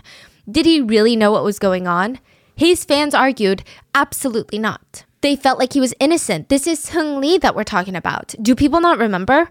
A lot of people dug up an old clip of Seungri, and it had been on a TV show called I Live Alone he was talking to another actress. It's a reality show. They're sitting there talking, and the actress recently had a baby. And out of nowhere, she asks Seungri, I can give you some if you want. And he's like, Give me what? The soap I use. Breast milk soap. And Seungri looks very shocked. Oh, uh, what go? What is? What is it made from? It's soap made from a mother's breast milk. Seungri puts his cup down to take a few seconds to gather his thoughts, uh, breast milk is very healthy, yeah? Because he doesn't want to offend her, but he still doesn't know what to say in that moment. And it's a really innocent, comical moment. The actress keeps explaining the whole process of how the soap is made, and Seungri is coughing because he's shocked by all of this information and he's just trying to be polite. So he says, Okay, yeah, uh, thank you. Yes, of course, I, I would love some. How many do you want? I have a lot. You can just text me. He's like basically about to throw up some water if he has any in his mouth and he's t- text you to ask for the breast milk. It seemed like the actress was genuinely having a fun time shocking Seungri, messing around with him. And Seungri comes off super naive, super innocent, super polite. So fans are like, You're telling me that this guy that's shy when someone offers him breast milk soap is a brilliant mastermind behind a sex trafficking ring? Breast milk boy? Do you know what it means to bomb a chat? Usually, friends will start group chats on Kakao Talk, which is like the WhatsApp or WeChat of Korea. And when they're done with the group chat, or if they've said enough inappropriate comments or told enough secrets on that group chat, someone will text, blow up the chat. One by one, the notifications come in. Blank left the chat, blank left the chat. And once every single person leaves the chat, everything in that chat gets automatically deleted by Kakao. So it's not like you can leave the chat but still see what's in the chat. It's gone. The chat history deleted along with any videos and pictures sent into the chat. When the Burning Sun group would feel like the chat had gotten a little too incriminating, when they had texted too many pictures and videos of unconscious women, when they had talked about too many VIPs essaying unconscious women, they would periodically text out, bomb the chat, blow it up. Which helps with making sure that if someone's phone is ever taken in by the police, if someone's phone is ever lost, they might see the current group chats that are probably very incriminating. They won't see years and years of incriminating activity. It's almost like an insurance policy to everybody in that chat that they were going to at least cover their asses. And it was in everyone's best interest to bomb the chat, to delete it, or so they thought. JJY was part of these group chats. And some quick context to JJY um, he's what they call a multiplayer in Korea. He's a singer, songwriter, TV personality. He's known for having this wild, fun personality, so a lot of talk shows love him. He's also very, very good at singing. He never left the chats. He was part of all the Burning Sun chats. He was part of every single Seungri chat about unconscious women, selling women, bidding women. He never left it because he felt so sad to part with all the amazing pictures and videos of women being victimized. So he always pretended to leave the chat last. But the truth is, he never left Wow. any of them. He kept each and every single one. And when his ex girlfriend reported him for taking videos of her without her consent, and he would turn his phone in to the tech company, Yeah. he would be the one to bring the whole operation down. Wow. So even when he did that, he thought he can just break his phone and he's good. Yeah. But these Wow, are this is the tech so company dumb. that recovered the data from Sewol Ferry victims' phones. So like they knew what they were doing and they take their Uh-huh. Jobs very seriously. But he was like, "Oh, well, I basically smashed my phone, so it's fine." It was not fine. Even years before this, there was an incident that felt like foreshadowing to everything that was about to happen. JJY was on a show with Chico, another celebrity, and Chico joked about JJY's golden phone. And immediately, because they're on set filming a show, JJY's face changes for a split second. His not his like he drops his face mask. Not his literal face mask, but he drops his smile and he has this very sour look on his face. It's very much the stop talking about this look What's a golden phone? People thought Golden Phone is in these sex videos now. But Chico would later be involved in the Burning Sun controversy because netizens accused him of knowing what JJY was doing on his phone. Oh, He's like, yeah. You probably saw the videos then. Yeah, why would he if he does, why would he put that information in TV, right? Like, That's what Chico is saying. He's saying, Guys, I meant Golden Phone. Uh, Like sometimes people use it to refer to someone who has a lot of good connections. So if you were to have Beyonce and Taylor Swift on speed dial, you have a golden phone because you have their numbers. Mm. And so he was briefly involved in the Burning Sun scandal. But ultimately, JJY's golden phone would bring down some of the biggest names in K pop. February 26, 2019, the first round of messages are released to the public, and multiple celebrities would go down after the release. Along with investors, the management team, and employees of Burning Sun, there were a few key people in the group chats. Choi Jung Hoon, wholesome singer from FT Island boy group, yeah, Lee Jung Hyun, idol from boy band CN Blue, Kwon Hyuk Jun, brother of Girls' Generation Yuri, JJY, singer, TV host, celebrity TV personality, and of course, Seungri of Big Bang, owner of The Burning Sun. And it clearly shows that Seungri is involved. He is texting employees about investors that are coming, and he writes, Give them everything they want, call the girls over. There's also a guest coming from Taiwan. Employee responds, Which girls can we call right now? Oh man, it's the Chinese already? Oh my god. Take care of them so they don't get involved with others. Yes, I will stick by the VIPs. Seungri texts, You better do it right and make no mistakes. Another business partner tells the employee, Put a boy in there too, someone who can serve redacted, a boy who can't speak English, someone like redacted. Employee responds, okay, will do. I'll do the job well. Seungri even text, and which girl are you gonna bring? Get the kids who give it easily. Get the kids who gives easily. Yeah, like as in is easy to essay is the presumption here. JJY is randomly in that group chat and he's like, I bet the Chinese like plastic surgery girls. And Seungri is just like, all right, just do well. Another partner of the business texts into the group chat. I'm preparing the whores right now. So when the two whores come, I will guide them and make sure they end up smoothly with the VIPs in the hotel room. Seungri text. Chairman's guests are also coming. I think we need to set up a separate party for them. Let's give them back a hundred times what we received from them. Guys, please look for any pretty looking girls who can possibly speak some Japanese. Let's pack the place. For Christmas, rather than us having fun, let's experience a Christmas of finding satisfaction and making others happy. This time, let's give the chairman a great time and make him happy for all the summers he sent us yachts with staff and chefs from Japan to Busan for us to enjoy. Bro, like he is the fucking worst because he's literally manip masterminding this whole Yeah. sex ring. He is the culprit. He is the mastermind behind this whole operation. Like Yeah. he's the worst. He's like the ones connecting everyone. Like none of this would have even been possible doing- without him. Yeah, he's doing this for the money and profit, and he's literally selling women for Yeah. money. Yeah. Yeah. I mean, I feel like a lot of media outlets, I don't know if it's legality or they're just trying to keep it professional. But honestly, he's just straight up, in my personal opinion, like a pimp. Yeah, Like a, yeah, like a disgusting. Exactly. yeah, vile trafficking pimp. Like, honestly. Yeah. In another conversation, Seungri talks about a girl that he likes and he writes, Redacted is actually art. I admit it. JJY text, I touched the hell out of her boobs. Her boobs big? They're fake. Seungri text, Redacted is coming. Like a, a girl is coming.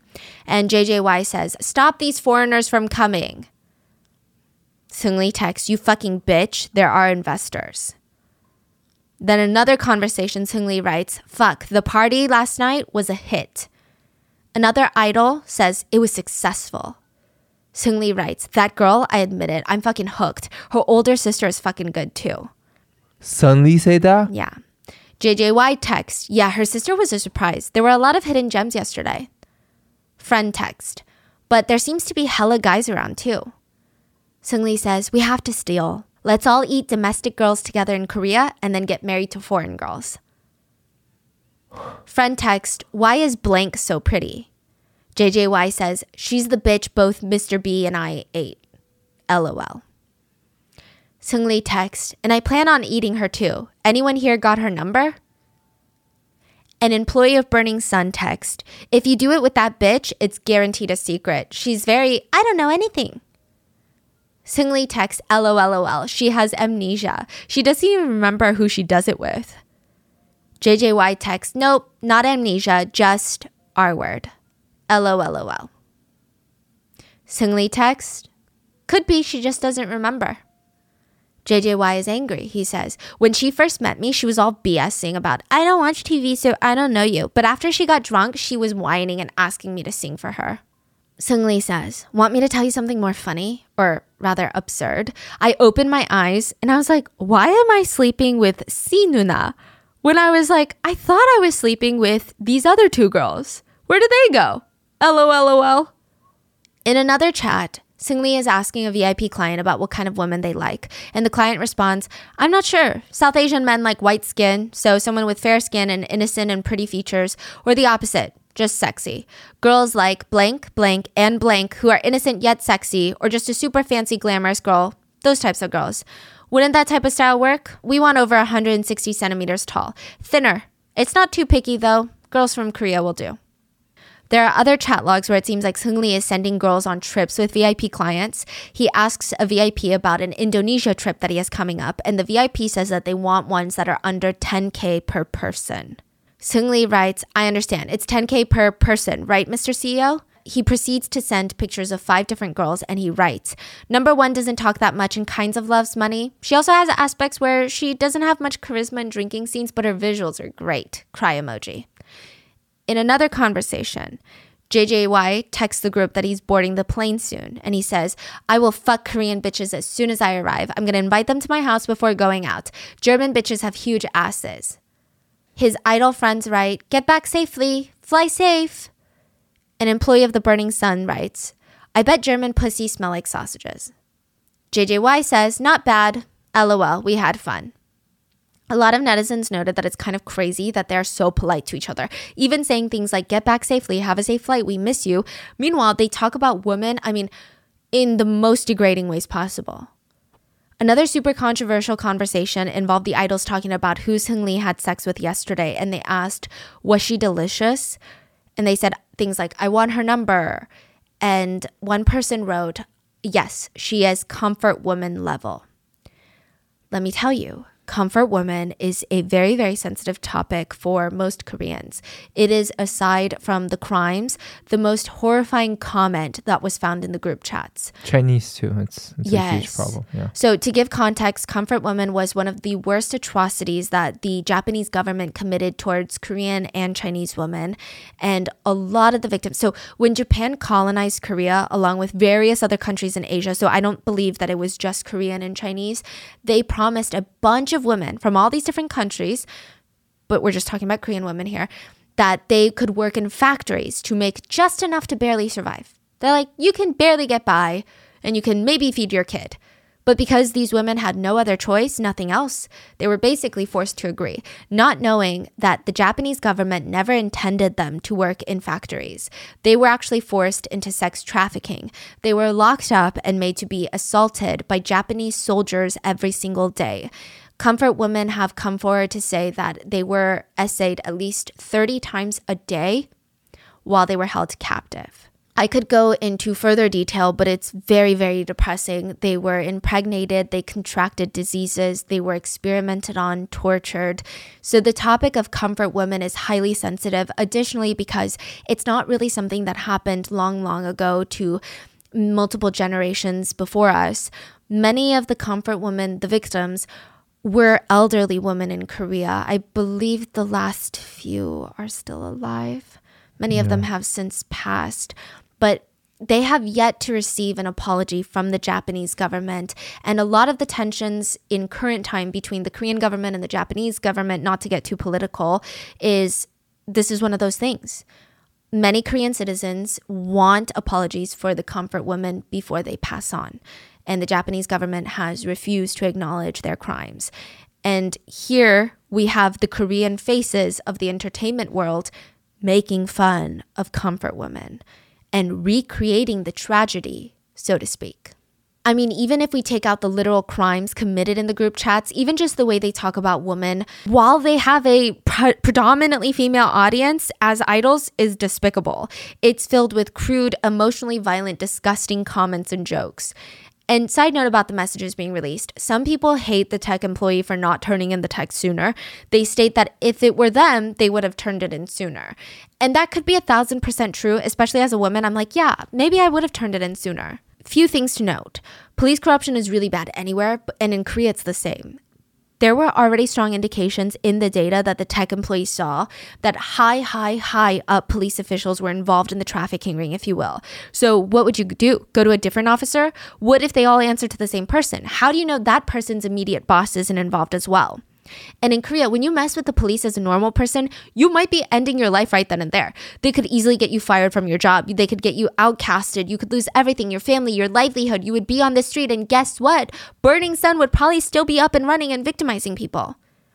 And in Korea, defamation laws are honestly dumb. Like, they're not even defamation laws. So, in the US, defamation is when someone knowingly states a lie about another person, claiming it to be a fact. So, the basis is you are lying about someone else and you're not allowed to do that, which makes sense. In Korea, it's even if you tell the truth about someone, and that someone doesn't like what you said because it hurt their feelings or hurt their reputation, they can sue you for defamation. Which a lot of people in Korea even think it's very goofy because that's not really even the definition of defamation. Mm-hmm. But here we are. this employee could have been sued to the point of having nothing but the clothes on his back because they're not even dealing with one celebrity or one rich business owner. They're dealing with a whole roster of them, all cozy with politicians and police. What chance does this tech employee stand? Yeah. And even if they went through all of that, the burning sun could still be up and running. So I don't know if I would sit here and say, oh my gosh, well, that person is messed up. I do think it is frustrating that they sat on the information for three years while people continue to be victimized, but I think that there's so much cultural, societal nuance that goes into a decision like that. And I think that we could technically all sit here and be like, I could never do that. But I don't know. I guess yeah, but we I- don't really it's know. like how powerful are these people? All of these people combined, and who can he go to? Like, Yeah. really, you don't know. It seems like all the, the per- people in charge are in on this. and technically, he committed a very big crime by keeping the data. Yeah. So he broke the law as well. Now, I will say that when he finally did turn in the evidence after the whistleblower Kim, so he saw that and he was like, I think, you know, along with all the other anonymous women that were coming out, he was like, I think this is the time that people would actually listen and not think that these are fake. He was very smart. He hired an attorney who was also very smart, and they decided instead of handing it over to the police, who were foaming at the mouth, for this. They handed it over to the Civil Rights Commission office, and that is how a lot of it became public because the police would have never made this public. Mm-hmm. Which, again, I don't know. Maybe he could have done that three years ago. Maybe it wouldn't have worked. All we know is, yeah, it's out now. Many of the involved parties continue to state that these text messages are fake, but a lot of these texts are the foundation of the investigation into Burning Sun by the prosecutor's office, which netizens feel like that wouldn't have been the case if there was a question of the validity of them. And the CEO of the Burning Sun even said, if Seungri's Kakao messages from three years ago are a crime, aren't all Korean men criminals? Insinuating that all these jokes about sex work and women and all of that is just how men talk Wow. which is the most absurd thing to say ever, but it also does kind of confirm the validity of the chat logs. But to cover our bases, it is alleged for now that these are the real messages between the involved parties. But naturally, netizens had visceral reactions to the released alleged messages. A lot of fans were devastated that they supported someone like this. There were even chat logs that described how JJY and four of his friends took turns on a victim who was drugged. They joked about how she woke up saying she doesn't even remember anything other than having a drink with them. They also talked about how they thought it was so funny they had gang essayed her while taking pictures. And then the next morning, JJY went to a fan sign. So, I mean, it's crazy he had the nerve to look his predominantly female fans in the eyes while smiling at them when he had just done one of the worst things that you could do to a woman the night before. The SMPA, the Seoul Metropolitan Police Academy, officially take over the case early 2019. Media is all over this case. Netizens want to know who's involved, how much they knew, and they wanted all of them to go down. The shares of the Burning Sun were split like this 42% owned by the hotel, 8% owned by the hotel's chairman. 20% owned by Taiwanese businesswoman Lin Samo, 20% owned by Yuri Holdings, which was allegedly set up by Seungri, implying that he has potentially 20% interest in the club. But Yuri Holdings was also technically run by his friend, Yoon Suk. Yoon Suk is also married to a famous actress by the name of Park Han Hanbyul. Remember I was telling you about her? Mm-hmm. And 10% is owned by a businessman, Lee Moon-ho. He was close friends with Seungri, and he is said to have been running the day-to-day operations. He is the CEO of the Burning Sun. So all the foreign investors, they left the country and were safe from backlash, including the Taiwanese businesswoman who owned 20% of the Burning Sun. The rest of the Korean celebrities and business owners were left to be investigated. Burning Sun and Seungri were also under investigation for tax evasion, which, you know, really doesn't feel that significant compared to the other allegations. But I think that it does shine light on a lot of the things that he was doing. It was suspected that with all of the business from his VIP clients, with the selling of SA, essentially, allegedly, and a lot of the alcohol packages, he would encourage payment in cash. It's alleged that he was evading taxes, money laundering. You remember the restaurant that he had, Monkey Museum? They called it a restaurant, but it was like a nightclub. He tried to file it under a restaurant so that he could pay less taxes. His ramen business was making a suspicious amount of money. Turns out he was laundering money from Burning Sun through the ramen franchise. It was a whole lot. It was a mess. Like, I think it also shows he was heavily involved, you know? He knew what he was doing. So while everybody is being investigated, Seungri announces his retirement from the entertainment industry. And it's a very off putting statement. He's basically like, I think it's a good idea to retire at this point. I decided to retire because the issue has caused so much social controversy and I've been criticized and hated by the public for the past month and a half. And now, with all the investigative agencies in the country investigating me, I am being labeled as a national traitor. I cannot allow myself to cause harm to everyone around me just to survive netizens hated his apology. It yeah. felt very, you guys blew this whole thing into something that it's not. So now I'm just going to retire then. I don't want to face your criticism. Also, it had this aura of, I don't know what's going on. I'm just as confused as you are. You know, it's like, what's going on? There were even articles titled The Burning Sun Scandal Case that everyone except Seungri knows about. He also stated wow. that this would be a good time for him to enlist in the army and serve his duty as a good Korean citizen. And everyone got riled up for that because in Korea, men have to serve two years, mandatory enlistment. They're like, the army is not a place for you to escape your reality. So even with all of this, the consequences just weren't that great. I mean, okay, maybe that's a strange word to use. It, it, wasn't even comparable, I guess would be a better way to phrase it, right? Some of the more notable sentences included JJY, idol, sentenced to five years in prison. Uh, Choi Jung Hyun, idol, sentenced to two and a half years in prison. Brother of Girls' Generation Yuri, sentenced to four years in prison. Meanwhile, Seungri enlisted in the army and he was able to have a military trial. Wow. He had nine charges ranging from sex work, violent sexual crimes, and then breaking food sanitation laws, occupational embezzlement, things like that. He was found guilty of all nine charges, sentenced to three years in prison. He would have to file to be a sex offender, and he was fined almost $855,000. He appealed. He was given one and a half years in prison instead of three here's a convenient loophole that's going to piss you off. In Korea, if you go to prison for less than one and a half years, you can serve quietly, meaning it's not going to be on your record when you get out. Seungri was sentenced to exactly one and a half years. So technically, he missed the cutoff and it would be on his record. Somehow, he manages to get out two days early, meaning that it would be expunged from his record. Oh, and he's spotted clubbing and cheating on women in Bali since then it's on the record now. Like, yeah. We're not gonna forget about that. And so he has fans. Yeah, there are some people that comment things like, he's still young. I hope that he can overcome the mistakes of the past and lives an amazing life. Isn't the rest of his life too long for him to just crumble like this? He paid the price of his sins through the law already. Let's all give him a chance. I will say most of the comments are pretty logical and they read Every country needs harsher punishments for rape and sexual assault. He suffers two years in prison. His victims suffer a lifetime. Two years isn't enough if you ask me. Anyways, if the system doesn't give them what they deserve, society should. Regardless, I think we can all agree that many of the perpetrators got off with much less time than expected.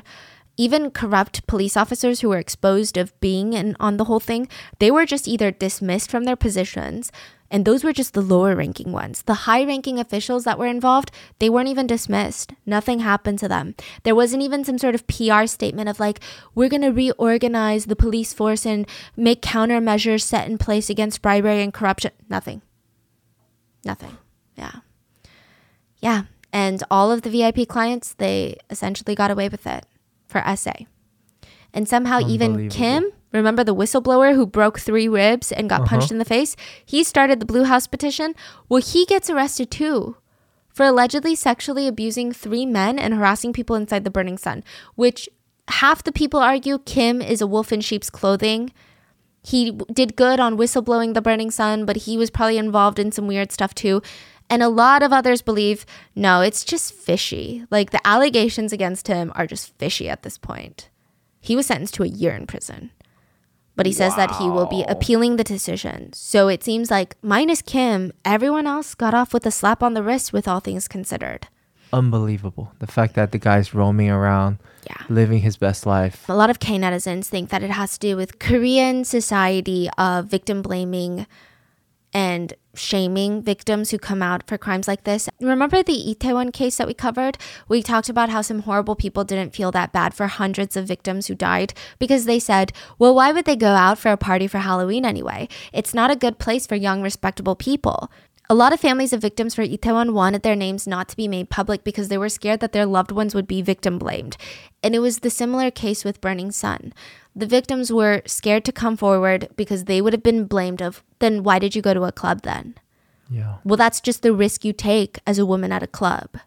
And because there weren't really that many victims that spoke forward at the court, speaking directly on the case, they got off way too easy. I think the only th- way to combat that is to for societies to speak up more about to support in support of victims, right? Yes. Like that's the only way for other people to realize you're so dumb by saying that. Yeah. Like Like, we need to make it yeah, You're we have dumb to and gross. keep talking about it to to Yeah. lift up the victims. Yeah.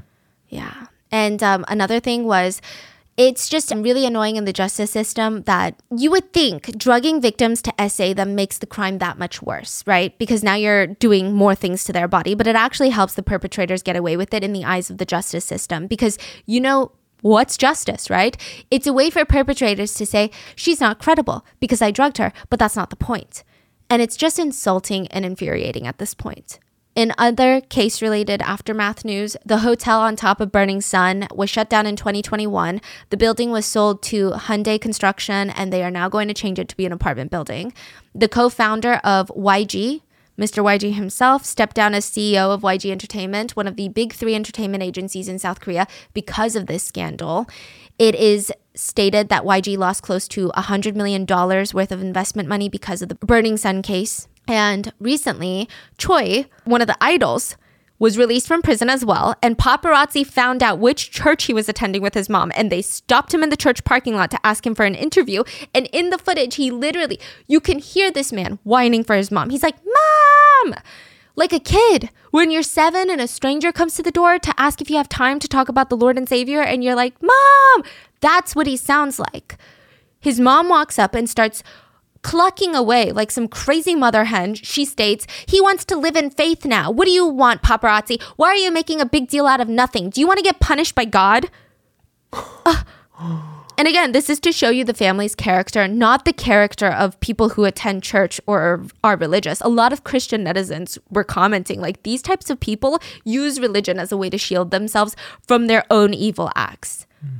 Other netizens were just shocked by both family members' behavior. They wrote, Calling your mom like that at that age is legendary, but the mom who pops up and coddles over her rapist son is even more legendary. And I will end you with this note. One chilling fact is you know how a lot of big K pop groups have names for their fans? So Blackpink has Blinks, BTS fans are ARMY. Big Bang's fans were called VIPs. They made it to say that their fans are very important people to them. But Seungri's VIPs were not his fans, they were his rapists. And I just hope with him being back in the news with these scandals, Burning Sun is never forgotten because how do you get away with something like He that? shouldn't be able to to have anyone foaming over him or Yeah. yeah, he Or should never be able these- yeah, never be able to make a comeback. He's just a vile criminal. Criminal. Yeah. So, what are your thoughts on the Burning Sun? And let me know in the comments. And please be safe. I'll see you guys on Sunday for the mini-sode. Bye.